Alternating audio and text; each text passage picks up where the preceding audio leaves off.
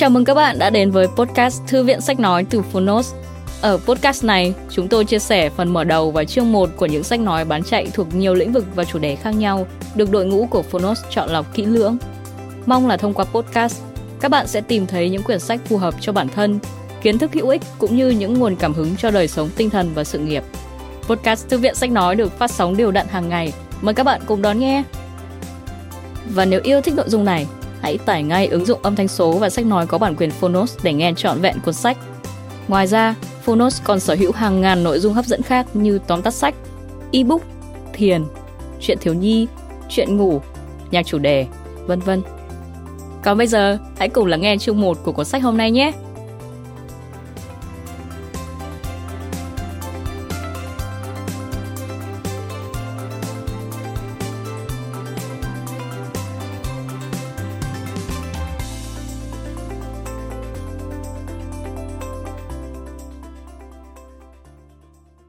Bạn đang nghe từ Phonos.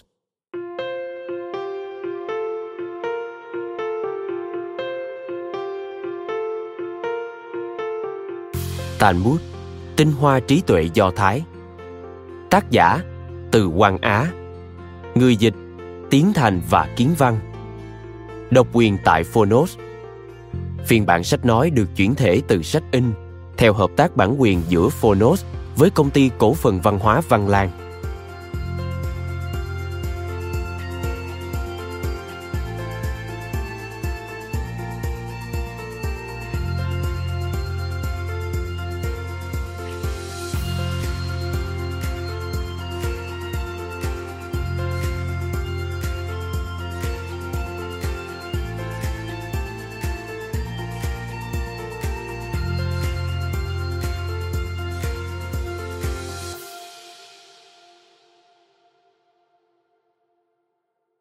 Lời nói đầu Talmud là một tập hợp các văn bản cổ của các bậc thầy người Do Thái trong suốt hơn 10 thế kỷ.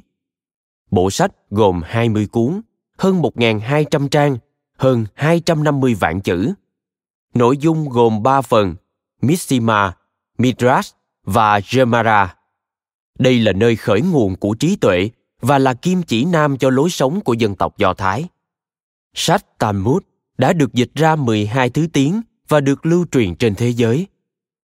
Sở dĩ sách được sự quan tâm rộng rãi vì thể hiện được một trí tuệ mà có thể nói người Do Thái chú trọng trí tuệ hơn bất kỳ dân tộc nào trên thế giới.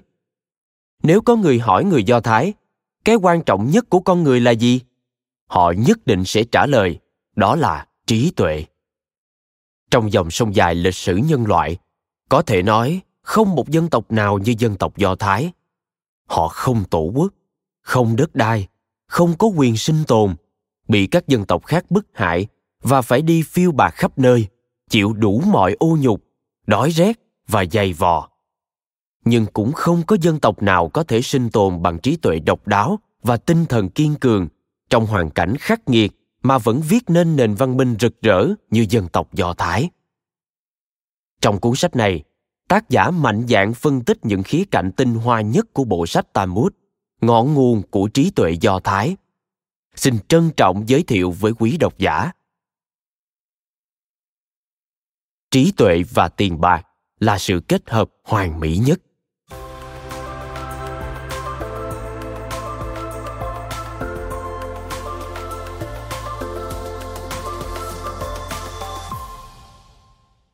Trí tuệ còn hơn cả sức mạnh cơ bắp.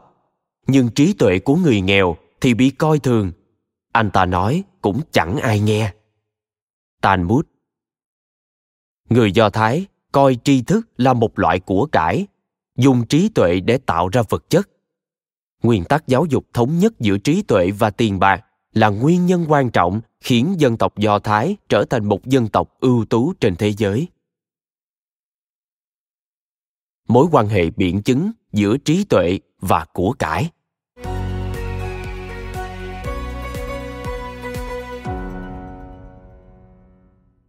Tiêu chí và giá trị thành công của một người, phần lớn được đánh giá dựa vào của cải. Mà của cải nhiều hay ít luôn tỷ lệ thuận với mức độ trí tuệ mà người đó có được. Người do thái cả đời đi kiếm của cải không biết mệt bằng trí tuệ của bản thân, tìm cơ hội sinh tồn và phát triển cho mình. Trong triết học do thái, trí tuệ kiếm được tiền mới thực sự là trí tuệ. Nếu không, thì chỉ là con lừa cổng nhiều sách vở mà thôi. Dựa vào quan niệm này, người do thái cho rằng, dù là một học giả hay triết gia uyên bác mà không kiếm được tiền, thì trí tuệ của họ chỉ là trí tuệ chết, là trí tuệ giả. Người có trí tuệ thật sự là người vừa có học thức, vừa có tiền vì vậy, người do thái rất ít khi ca ngợi một người học rộng, nhưng ở trong ngôi nhà chỉ có bốn bức tường rỗng. Có một câu chuyện kể về người trí tuệ như sau. Kali viết thư cho một thương gia bán than giàu có ở thành phố nọ. Xin ông tặng cho một giáo khu nghèo khó của mình vài xe than thương gia viết thư trả lời, chúng tôi sẽ không tặng không cho các ông. Thế nhưng, chúng tôi có thể bán cho các ông 50 xe than với một nửa giá. Giáo khu này đồng ý mua 25 xe than. Giao hàng đã được 3 tháng, nhưng họ không trả tiền, mà cũng không mua nữa. Người thương gia nọ viết một giấy đề nghị thanh toán tiền than. Mấy ngày sau, ông nhận được thư trả lời của Kali như sau. Chúng tôi không thể hiểu được giấy đề nghị thanh toán này. Quý ông đã đồng ý bán cho chúng tôi 50 xe than với một nửa giá. Như vậy 25 xe than chính là bằng giá tiền mà ông bớt. Chúng tôi đã lấy 25 xe than đó, 25 xe than còn lại chúng tôi không lấy nữa. Thương gia này vô cùng tức giận, nhưng chẳng biết làm sao. Tuy nhiên, ông lại rất không phục trí thông minh của Kali. Rõ ràng, Kali không dở trò lừa đảo, anh chỉ lợi dụng tính không xác định trong thỏa thuận miệng, nên thông thả ngồi nhà chờ người ta tặng 25 xe than – người do thái thích tiền và không hề che giấu điều đó người nước khác chỉ trích họ yêu tiền như mạng sống nhưng ngược lại cũng rất không phục sự thẳng thắn vô tư của họ trước tiền bạc. Chỉ cần cho rằng cách kiếm tiền nào khả thi thì họ nhất định sẽ kiếm. Kiếm tiền hợp lý mới gọi là thật sự thông minh. Đó chính là chỗ cao siêu trong trí tuệ kinh doanh của người do thái. Có thể nói người do thái đã biết vận dụng mối quan hệ biện chứng giữa trí tuệ và tiền bạc một cách khéo léo, tài tình. Câu chuyện cười sau đây có thể chứng minh. Khan đứng trước cửa hàng bách hóa, mắt nhìn chăm chăm vào các món hàng. Bên cạnh anh là một người Do Thái ăn mặc rất sang trọng đang hút xì gà. Khan cung kính nói với quý ông đó. Xì gà của ngài thơm quá, hẳn là không rẻ. Hai đô một điếu đấy. Lạy chúa, Vậy một ngày ngài hút mấy điếu? Mười điếu. Chúa tôi, ngài hút bao lâu rồi? Hút từ 40 năm trước kìa. Gì cơ? Số tiền hút xì gà của ngài đủ để mua cửa hàng bách hóa này đấy. Nói vậy tức là ngài đây không hút thuốc à? Tôi không hút thuốc. Vậy ngài đã mua cửa hàng bách hóa này à? Không. Người đàn ông sang trọng mỉm cười. Thưa ngài, cửa hàng bách hóa này chính là của tôi đấy. Không ai có thể nói rằng Can không thông minh, bởi vì thứ nhất, anh tính ngay được rằng mỗi ngày hút 10 điếu xì gà với giá mỗi điếu 2 đô la, thì số tiền đó trong 40 năm sẽ mua được một cửa hàng bách hóa. Thứ hai, anh rất hiểu đạo lý cần kiệm, tích tiểu thành đại và đích thân thực hiện điều đó. Chưa bao giờ hút một điếu xì gà giá đến 2 đô la thế nhưng điều đó không phải là trí tuệ sống vì dù Khan không hút xì gà nhưng cũng không thể tiết kiệm được tiền để mua cửa hàng bách hóa trí tuệ của Can là trí tuệ chết. Trí tuệ của quý ông nọ mới là trí tuệ sống. Tiền để ra tiền, chứ không phải là kiếm được bởi khắc chế những nhu cầu của bản thân mình. Lý thuyết kinh doanh của người do thái là lý thuyết về trí tuệ.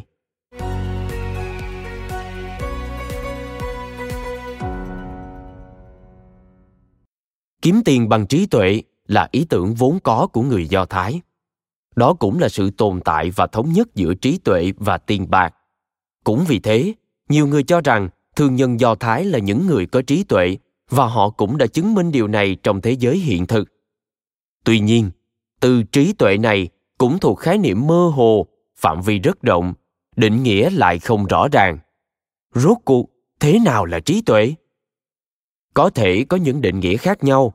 Vậy đối với thương nhân do thái thì trí tuệ là gì? Người do thái có một câu chuyện cười, nói về mối quan hệ giữa trí tuệ và của cải như sau. Hai vị rabbi nói chuyện với nhau. Giữa trí tuệ và tiền bạc, thứ nào quan trọng hơn? Đương nhiên là trí tuệ quan trọng hơn. Vậy thì tại sao người có trí tuệ lại làm việc cho người giàu có? Còn người giàu có lại không làm việc cho người có trí tuệ? Ai cũng thấy là các học giả, triết gia luôn lấy lòng người giàu còn người giàu có thì lại luôn tỏ thái độ ngông cuồng trước người có trí tuệ. Điều này rất đơn giản. Người có trí tuệ biết được giá trị của đồng tiền, còn người giàu thì không biết tầm quan trọng của trí tuệ. Rabbi có nghĩa là giáo sĩ do thái, cũng là người thầy trong mọi mặt đời sống của người do thái, thường được coi là từ đồng nghĩa với bậc trí giả. Cho nên, câu chuyện vui này thực tế là kẻ trí nói về trí không thể cho rằng cách nói của rabbi là không có lý, nhưng ý nghĩa châm biếm rõ rệt của câu chuyện thể hiện ở chỗ nào? Nó thể hiện ở sự mâu thuẫn nội tại, đó là, người có trí tuệ biết được giá trị của đồng tiền. Tại sao không dùng trí tuệ của mình để kiếm tiền, mà lại đi làm công cho người giàu để kiếm chút thù lao? Trí tuệ như vậy thì còn có ý nghĩa gì? Sao có thể xứng đáng là trí tuệ được? Trí tuệ của học giả, triết gia không phải là trí tuệ thật sự, vì nó chẳng có quan hệ gì với tiền bạc mà nó biết được giá trị và cam tâm làm nô lệ cho nó. Trí tuệ cúi đầu nghe theo trước thái độ ngông cuồng của tiền bạc thì không thể quan trọng hơn tiền bạc được. Trái lại, người giàu không có trí tuệ như các học giả, nhưng họ lại biết điều khiển đồng tiền. Đó chính là trí tuệ tập trung tiền bạc trí tuệ dùng đồng tiền để sai khiến trí tuệ của học giả. Đó mới là trí tuệ thật sự. Có được trí tuệ này thì không có tiền sẽ trở thành có tiền. Không có trí tuệ sẽ trở thành có trí tuệ. Trí tuệ như thế chẳng phải quan trọng hơn tiền bạc, đồng thời cũng quan trọng hơn trí tuệ hay sao? Thế nhưng, nếu như thế thì tiền bạc lại trở thành thước đo của trí tuệ. Tiền bạc lại trở nên quan trọng hơn trí tuệ. Thực ra, cả hai không mâu thuẫn với nhau. Tiền sống là tiền có thể không ngừng sinh lời. Quan trọng hơn trí tuệ chết, tức là trí tuệ không biết làm ra tiền. Nhưng trí tuệ sống, tức là trí tuệ biết làm ra tiền, thì quan trọng hơn tiền chết, tức là của cải đơn thuần. Tiền không biết đẻ ra tiền. Vậy thì, giữa trí tuệ sống và tiền sống thứ nào quan trọng hơn? Dù diễn dịch từ câu chuyện vui này hay quy nạp từ hoạt động kinh doanh thực tế của thương nhân do thái, chúng ta cũng đều có thể rút ra được một kết luận. Đó là, chỉ khi hòa vào trong tiền bạc thì trí tuệ mới là trí tuệ sống. Chỉ khi hòa vào trong trí tuệ thì tiền mới là tiền sống.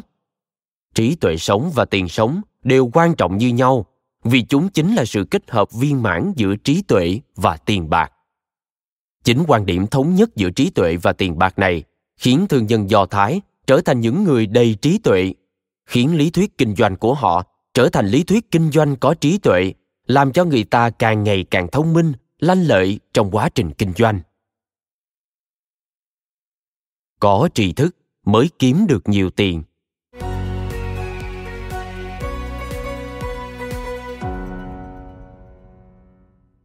Để có được tri thức. Người do thái coi trọng cả việc học chính quy trong nhà trường lẫn tự học. Ai cũng biết rằng, trường học là nơi tiếp thu tri thức nền tảng. Rất nhiều tri thức chuyên ngành và kỹ thuật thao tác thực tế chỉ có thể được tăng trưởng trên cơ sở học tập thực tiễn hoặc chuyên ngành. Ngoài ra, do điều kiện mỗi người mỗi khác, nên sự giáo dục chính quy của mỗi người cũng khác nhau. Do đó, người do thái rất coi trọng kỹ năng tiếp thu tri thức độc lập từ đó chỉ đạo công việc thực tiễn của mình. Đối với họ, tri thức và tiền bạc, tỷ lệ thuận với nhau. Người có trải nghiệm phong phú và tri thức nghiệp vụ rộng rãi sẽ đỡ phải đi đường vòng, ít phạm sai lầm trên thương trường. Đó là cơ sở để kiếm tiền, cũng là tố chất cơ bản của thương nhân. Vì vậy, các thương nhân do thái thường thích giao dịch với những người có học thức uyên bác.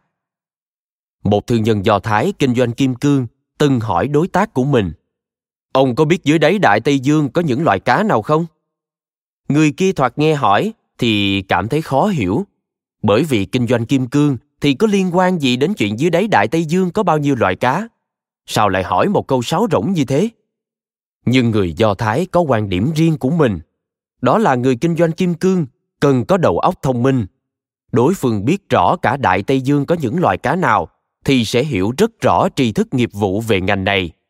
Sự phân tích về chủng loại kim cương lớn nhỏ thế nào chắc chắn sẽ rất toàn diện, chu đáo.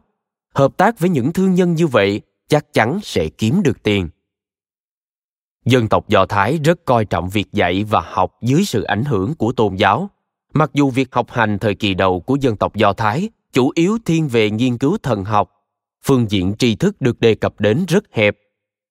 Nhưng sau đó, cùng với việc họ bị bức hại phải lan bạc khắp thế giới, việc học hành của họ đã nhanh chóng mở rộng sang hấp thu thành quả văn minh của các nước trên thế giới. Điều đáng nói là truyền thống cần cù hiếu học của họ không bao giờ đứt đoạn. Điều đó khiến người do thái dù có lan bạc đến đâu cũng luôn mang theo tố chất văn hóa chỉnh thể của dân tộc. Người do thái thường quan niệm trong đời người có ba nghĩa vụ mà nghĩa vụ quan trọng nhất là dạy dỗ con cái. Mục đích là làm cho đời sau biết cách sinh tồn và phát triển trong một xã hội cạnh tranh, tăng cường sức mạnh của bản thân và dân tộc. Đối với vấn đề giáo dục, người do thái đã vượt ra khỏi phạm vi tôn giáo và thần học. Họ cho rằng đời sống kinh tế xã hội hiện đại đang thay đổi phát triển ngày càng nhanh, tri thức khoa học ngày một thay đổi. Nếu không theo kịp bước phát triển của thời đại thì sẽ bị đào thải. Kinh doanh buôn bán theo sự nghiệp khoa học kỹ thuật cũng vậy Kết quả thống kê cho thấy, kỹ thuật mới trong công nghiệp 10 năm nay có 30% đã không còn đáp ứng được yêu cầu thời đại. Chu kỳ tuổi thọ của sản phẩm điện tử đã hạn chế ở mức khoảng 3 năm. Kỹ thuật siêu dẫn và xa lộ thông tin phát triển mạnh mẽ. Một cuộc cách mạng công nghiệp mới đã mở màn. Sự phát triển của nền kinh tế và khoa học kỹ thuật hiện đại của thế giới có xu hướng toàn cầu hóa. Kinh tế tri thức trở thành phương pháp chủ yếu để giành lấy lợi thế kinh tế. Trong thế giới đầy biến động ấy, bất kỳ người nào bảo thủ dậm chân tại chỗ đều sẽ bị thất bại. Người do thái hiểu rõ điều này. Không những tự nỗ lực học tập, tự giác tiếp nhận tri thức mới, mà còn rất quan tâm giáo dục thế hệ trẻ. Không tiếc công sức đào tạo họ trở thành những nhân tài có tố chất văn hóa cao. Quả thực quan niệm của thương nhân do thái là đúng đắn. Họ coi tri thức là sức mạnh trong làm giàu. Ai nắm được tri thức thì người đó có sức mạnh. Do đó, các thương nhân do thái trên thế giới trở thành những thương gia hàng đầu. Biến mình thành thương gia tài ba.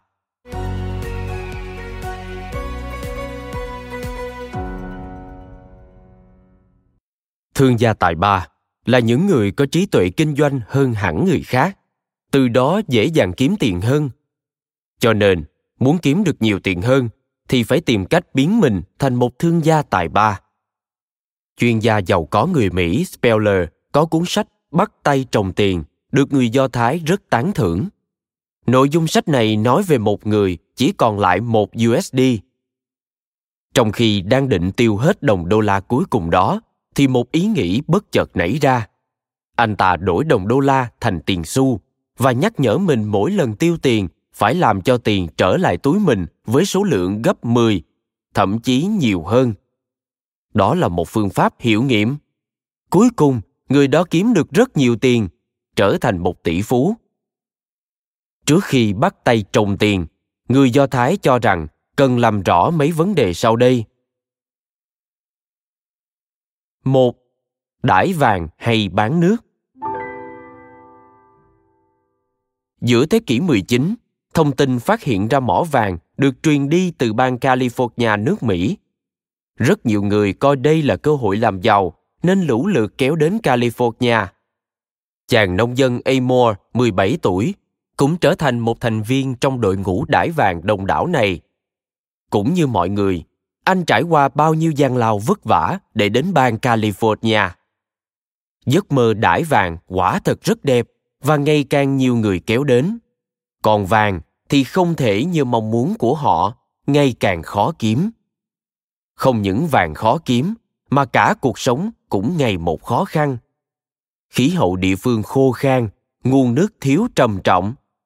Rất nhiều người đãi vàng bất hạnh không những không thực hiện được giấc mơ làm giàu trái lại phải chôn thây nơi đây. Sau một thời gian cố gắng, cũng như phần đông người khác amore không những không tìm thấy vàng, mà còn bị cái đói dày vò.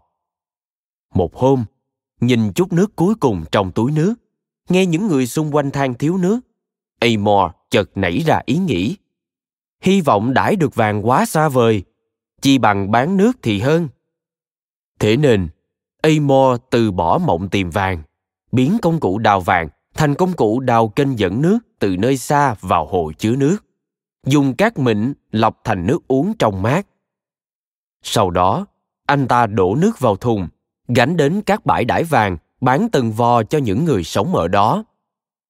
Khi có người chê cười amor, nói rằng anh không có chí lớn. Bao nhiêu vất vả đến cali, không đào vàng để làm giàu mà lại đi buôn bán kiếm chút lợi nhỏ buôn bán như vậy ở đâu chẳng được. Việc gì phải đến tận đây? Amore không quan tâm. Không hề dao động. Tiếp tục công việc bán nước. Ở đâu có cơ hội buôn bán tốt đến thế? Bán nước hầu như không cần vốn. Ở đâu có thị trường tốt đến thế? Nhiều người khác khô cổ đang đợi nước của anh. Kết quả là, những người tìm vàng tay không trở về. Còn Amor thì lại kiếm được một số tiền khá lớn chỉ trong một thời gian ngắn nhờ bán nước dù trong bất kỳ tình huống nào, một người kinh doanh tài ba cũng đều tìm được cơ hội kiếm tiền hầu như họ vô cùng nhạy cảm đối với việc làm giàu còn những thương nhân kém tài thì làm cho của cải dần vụt khỏi tay mà cũng không hề hay biết. 2. Tiền ít và làm giàu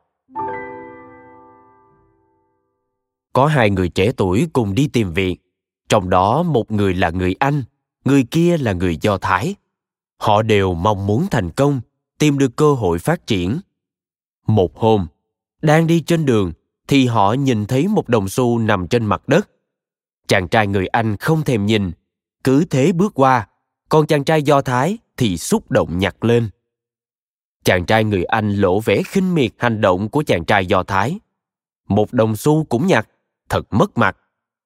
Còn chàng Do Thái nhìn chàng người Anh đã bước đi xa và lòng cảm khái. Để tiền đi qua mình một cách vô ích, thật chẳng ra làm sao. Sau đó, hai người cùng vào một công ty.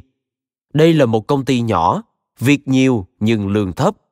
Chàng trai người Anh chẳng thèm ngó ngàng và bỏ đi, còn chàng trai Do Thái thì vui mừng ở lại. Hai năm sau, hai người lại gặp nhau trên phố. Chàng trai Do Thái đã trở thành ông chủ, còn chàng trai người Anh thì vẫn đang đi tìm việc. Chàng trai người Anh không thể hiểu được chuyện này. Một người tủng mũng như anh sao lại nhanh chóng phát tài được? Chàng thanh niên do Thái nói, bởi vì tôi không bước qua một đồng xu kiểu quý ông như anh. Tôi luôn quý trọng từng đồng một, còn anh thì một cắt cũng chẳng cần. Thế thì làm sao phát tài được? Không phải là chàng trai người Anh không quan tâm đến tiền, mà anh chỉ để ý đến số tiền lớn, chứ không quan tâm đến số tiền nhỏ. Cho nên, tiền của anh luôn ở ngày mai. Một thương nhân có tài luôn tích lũy tiền bạc từ từng đồng xu không bao giờ vì tiện ích mà từ bỏ họ biết rằng bất kỳ sự thành công nào cũng đều được tích lũy từng chút một không có tâm thái đó thì không thể trở nên giàu có thái độ đối với tiền bạc cũng phản ánh thái độ đối với cuộc đời và sự nghiệp của con người người luôn sống thực tế mới thực sự tạo được nền tảng vững chắc cho tiền đồ của mình ngược lại thì khó có thể làm ra của cải 3. Nắm bắt cơ hội làm giàu. Chúng ta có thể thấy rằng, trong số những người cần cù cũng có người giàu, kẻ nghèo, người có thành tựu, người không. Có những người bề ngoài không hề tỏ ra cần cù nhưng lại thành công, giàu có. Chính nhờ những sự khác biệt này mà diện mạo xã hội mới biến đổi vô cùng phong phú đa dạng, mà một trong những nhân tố quan trọng thúc đẩy diện mạo xã hội biến đổi chính là cơ hội. Do đó có người từng nói cơ hội là tên gọi khác của thượng đế. Trong một thời gian nhất định nếu các nhân tố phối hợp với nhau thích hợp thì sẽ tạo ra những điều kiện có lợi ai biết tận dụng những điều kiện có lợi này trước?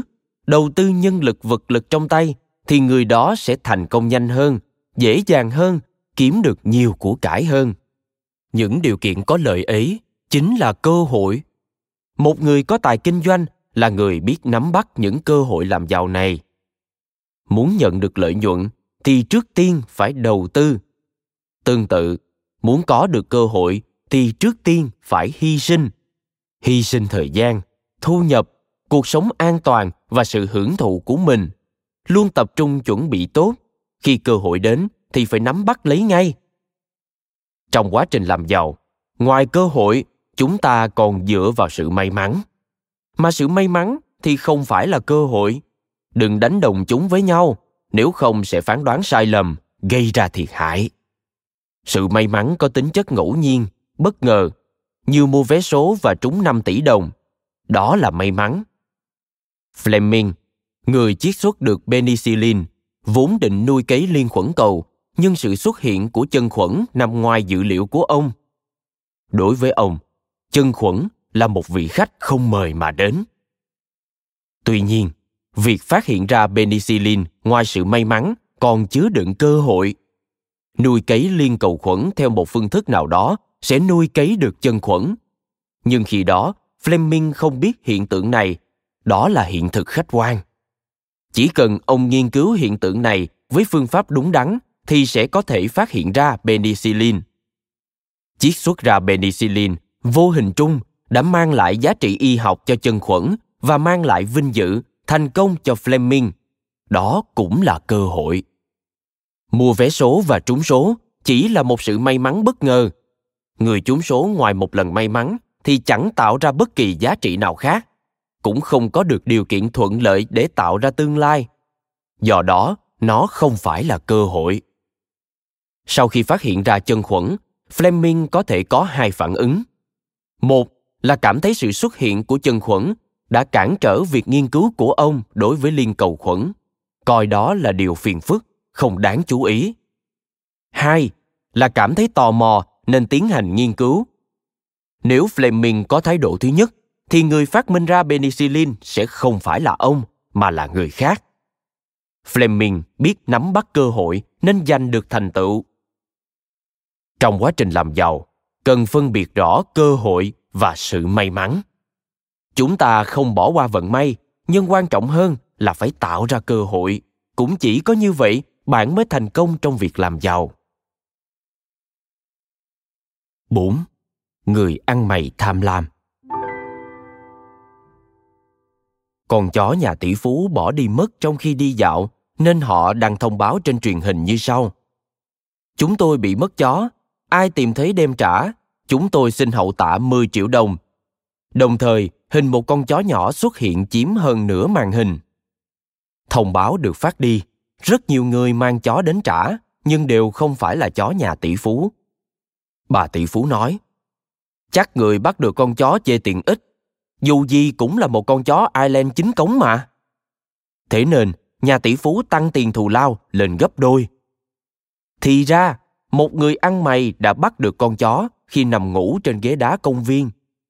Ông đã không xem được thông báo thứ nhất. Khi biết rằng đem trả con chó này sẽ nhận được 20 triệu đồng thì ông ta rất vui. Cả đời ông chưa bao giờ gặp vận may đến thế. Ngày hôm sau, mới sáng sớm, người ăn mày đã ôm chó chuẩn bị đi lĩnh 20 triệu đồng tiền thù lao. Khi đi qua cửa một siêu thị thì lại nhìn thấy bản thông báo đó trên màn hình treo tường của siêu thị, nhưng tiền thưởng đã tăng lên đến 30 triệu đồng. Người ăn mày nghĩ bụng. Tiền thưởng tăng với tốc độ chóng mặt, phải chăng giá trị của con chó này không chỉ là từng đó tiền? Ông ta đổi ý, trở về cái nhà hầm rách nát, tồi tàn của mình, xích con chó lại như cũ. Đúng như dự liệu, đến ngày thứ tư thì tiền thưởng quả nhiên lại tăng lên. Suốt mấy ngày, người ăn mày cứ theo dõi màn hình. Khi tiền thưởng lên tới mức nhân dân toàn thành phố đều kinh ngạc, thì người ăn mày trở về nhà hầm của mình. Nhưng con chó đã chết. Bởi vì trong nhà tỷ phú, nó đã quen ăn sữa bò tươi và thịt bò nướng, nên không thể nuốt nổi những thức ăn mà người ăn mày nhặt được từ thùng rác. Người ăn mày không khao khát giàu có ư? Đương nhiên là có. Nhưng ông ta không biết nắm bắt cơ hội làm giàu, nên để của cải trôi qua trước mắt. Do đó, kinh nghiệm của thương nhân Do Thái là chỉ có trí thông minh mới giúp bạn biết cách tạo ra của cải cũng có thể làm cho bạn biết cách nắm bắt cơ hội làm giàu Cảm ơn các bạn vì đã lắng nghe podcast Thư viện Sách Nói. Podcast này được sản xuất bởi Phonos, ứng dụng âm thanh số và sách nói có bản quyền dành cho người Việt. Hẹn gặp lại các bạn ở những tập tiếp theo.